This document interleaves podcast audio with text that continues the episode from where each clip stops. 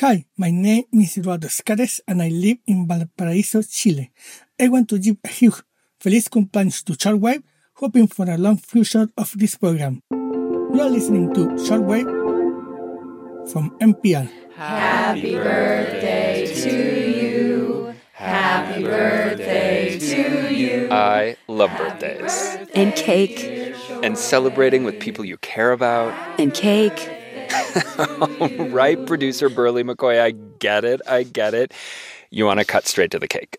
Yes, Aaron, because as you know, I, a very much non baker, made a fancy cake. Mm-hmm. And by the mm-hmm. powers of science, it came out great because I had help from a scientist turned baker, of course. There's a lot of just basic science concepts that go into baking, thinking about water and how it mixes with oil, incorporating air into different kind of media. So there's a lot of physics, chemistry. I could talk to you about this for like hours. This is Adriana Patterson. She got her PhD studying biochemistry and then discovered a knack for baking. She now has a YouTube baking channel called Sugarologie, where she makes these science themed baking videos. Like understanding why things happen and the background of how buttercream comes together rather than just the straight up recipe. So, today on the show, to celebrate Shortwave's third birthday, Berly and Adriana talk about the science of cake. How to make your cake fluffy, your frosting smooth, plus Adriana's tips for new bakers. I'm Berly McCake. And I'm Aaron Frosting, and you're listening to Shortwave, the daily science cake cast from NPR.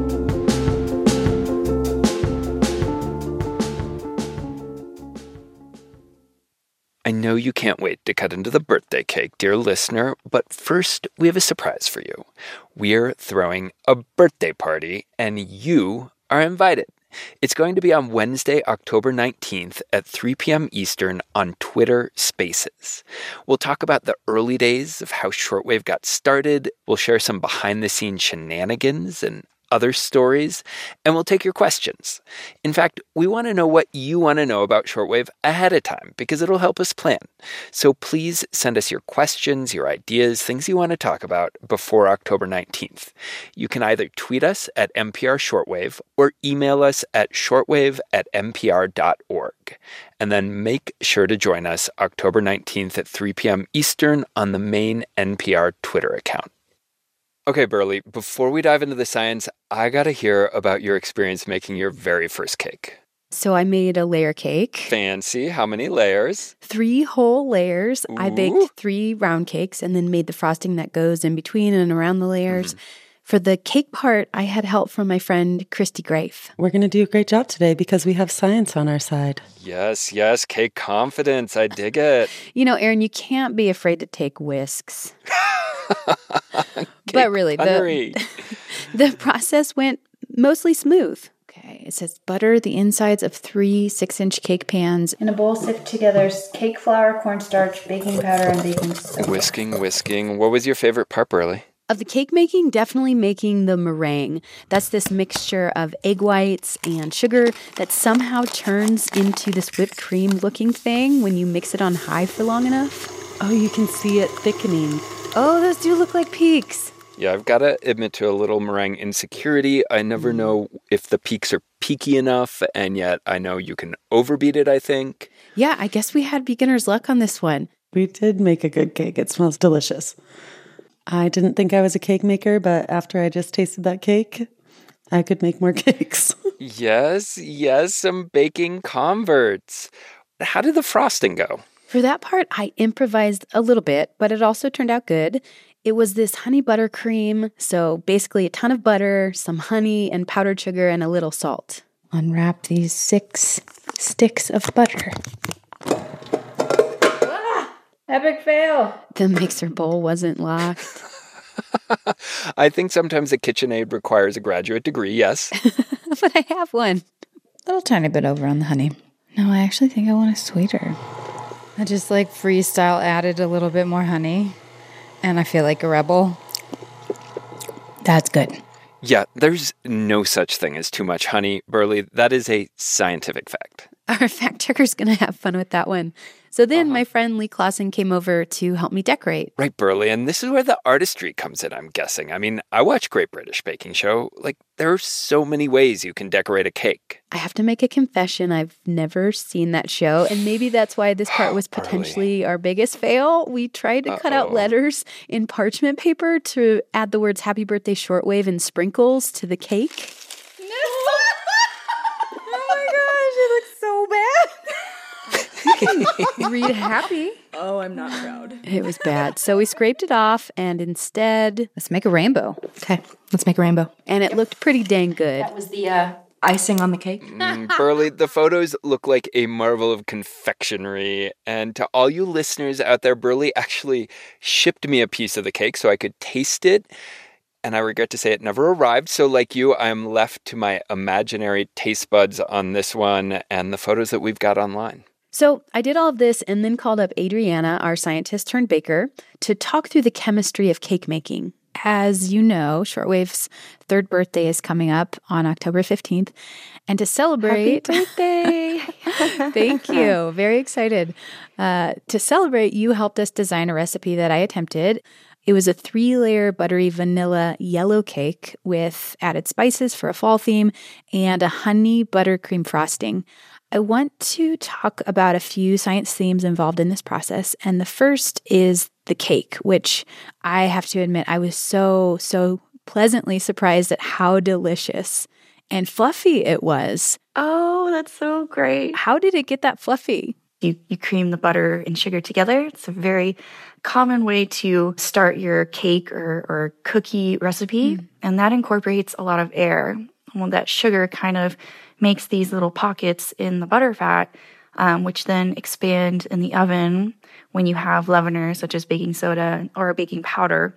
That creates carbon dioxide gas, which expands in the oven. So that's that's one of the main reasons how most cake recipes get that fluffiness. But then I wanted something super, super fluffy. so I added an extra step, um, which was the egg whites. That was like this one of the coolest parts of making this cake was making this meringue. To watch egg Oh, whites, so cool. to watch egg whites and sugar go from this mush to like mountain peaks, you know, was really, really cool. Can you explain what a meringue is and then what it's doing in the cake? Yeah, so what's happening is egg whites are essentially a bunch of proteins, egg white proteins that are swimming in water and it creates this super viscous kind of liquid. And when you whip it up high speed, you're essentially incorporating air and unwinding the egg white proteins. So mm. once those proteins become unraveled, they kind of create this web. And that's the meringue, that fluffy white meringue. It's a web that's encasing a bunch of air. And by adding that into cake batter, that's another way to add an airiness into the baked cake because we're adding all these holes mm. that again expand in the oven and create that spongy texture that we love in cakes. Mm-hmm. I know it's weird to think about it, but a cake is essentially a stabilized baked foam. Know, Like a foam that has like bubble that's made of bubbles or like a sponge. Yeah. That's that's what a cake is. And the more air that you force into it, the more spongy it is and the more fluffy it is. That's a really beautiful visual. I want to talk about the buttercream frosting now because your recipe calls for honey. Mm-hmm. You substituted that for all of the powdered sugar that the buttercream usually calls for. What does that do? for the most part, when you're adding that amount of sugar, it doesn't really dissolve in the fat. There's a fair amount of water in the butter, but it's only about 20%. It's not nearly enough to dissolve all of the sugar. And so there's always going to be kind of a mouth feel. I typically make a lot of European buttercreams, and those are very smooth. And so when you compare the two, there's always going to have a textural component to American buttercream that I'm not really a fan of. Mm. Some people don't mind that texture that American buttercream has, but essentially, if you're getting that crusty top, which is some people like that, then you don't have enough water in there to dissolve the sugar. And so, what I did is I took that recipe and I kind of went with the idea that, well, buttercream in and of itself is an emulsion. And by that, I mean it has a special component or, or molecule inside called an emulsifier that holds water and oil together. So in, in butter, I, I believe it's casein that's holding the fat and the water together. Now, there's enough of the casein in the butter that you can actually add more water based ingredients into the butter and still have it maintain that sort of stability. And so we can add honey, we can add maple syrup. Um, I like corn syrup because it's kind of a neutral taste that you can flavor however you want. Uh, so, my editor mentioned this saying baking is science and cooking is art. What do you make of that? I, I I think about that a lot. There there are bakers who are very artistic, but it's only after you really kind of get the foundation of baking in and of itself and learn the technique and kind of the science of it that you can get to the decorating part and the artistic part. And I only say that because I'm actually really bad at that stuff. Um, I'm not a cake decorator. I would Um, but when it- differ after seeing your YouTube channel. oh, thank you. I mean, I, I can be precise um, with things, but yeah, like I treat my kitchen like I almost treat it like a lab. I have my lab book right in front of me right now. I'm trying to write out a new recipe. But yeah, it is a science. Let's switch gears and talk about your calculator. Um, tell me what that is. Yeah, so the Calculator is a web based application that is, is free to use. Anyone can use it. Essentially allows the baker to choose a cake flavor, a frosting flavor, and a pan size, and it will automatically generate a custom cake recipe for you. The idea behind it is really that I, I didn't want to be confined to a book, a cookbook. And so I really wanted this idea of baking and being in the kitchen to be a dynamic process. hmm Well, I will say I think I will be using it again. From a science perspective, what is your advice for making a great cake? Yeah, so I think the number one thing is to invest in a scale. They're not too expensive. The other thing I would say is maybe to choose a recipe that you would really like, and then you're gonna have to bake it a few times. For myself, typically when I develop a recipe, it takes me about three to four weeks. Wow. just because I mean I'm I'm probably a little bit um weirder than most bakers because I I tend to get lost in the research, but I feel like it just gives me a better understanding of of baking in general. Aaron, one of the best parts of my interview with Adriana was her reaction when I showed her my cake over Zoom. That looks fantastic, Berly. Thank And you did the sprinkles on the side too. Oh yeah. And your your frosting ratio is perfect. Ah.